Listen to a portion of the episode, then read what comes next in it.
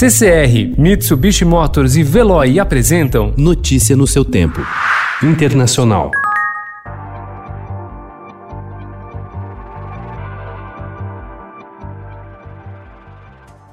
Os sinais de que uma retomada está em curso nos Estados Unidos depois de dois meses de paralisação e isolamento em razão do coronavírus ainda estão longe de significar a volta aos padrões pré-pandemia.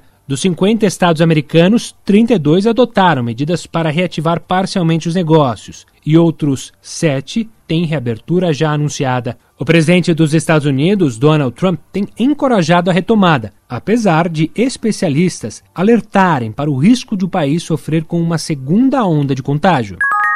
Vamos abrir e fechar, abrir e fechar de acordo com o avanço da epidemia em cada lugar. Vamos acertar eventualmente, mas não desde o começo, disse em entrevista ao Estadão a ex-diretora para preparação médica e de biodefesa do Conselho de Segurança Nacional, que assessora a Casa Branca, Luciana Bório. Segundo ela, medidas de distanciamento social e uso de máscaras continuarão a ser exigidas mesmo na reabertura. Em um artigo sobre o novo normal para o site político, Bório e a epidemiologista Jennifer Nuso, diretora do Observatório de Surtos da Universidade John Hopkins, fazem previsões do que pode ser adotado a seguir.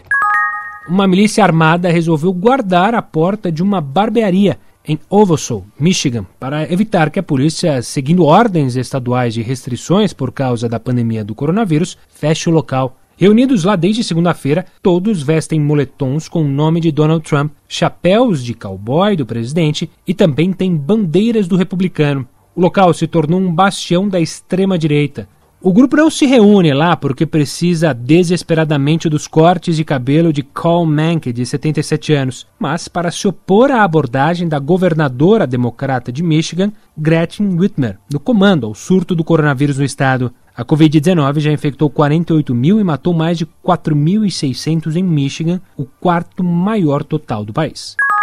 O governo de Israel, que tomará posse hoje, poderá em breve enfrentar uma revolta política por causa da proposta do primeiro-ministro Benjamin Netanyahu de anexar dezenas de assentamentos judeus construídos na Cisjordânia nas últimas décadas. Com o primeiro-ministro de Israel há mais tempo no poder, tendo garantido um quinto do mandato, o Oriente Médio está se preparando para uma reviravolta explosiva no conflito entre israelenses e palestinos se Netanyahu cumprir sua promessa de campanha de estender a soberania israelense a grandes regiões da Cisjordânia ocupada. Notícia no seu tempo. Oferecimento CCR e Mitsubishi Motors. Apoio Veloy. Fique em casa. Passe sem filas com o Veloy depois.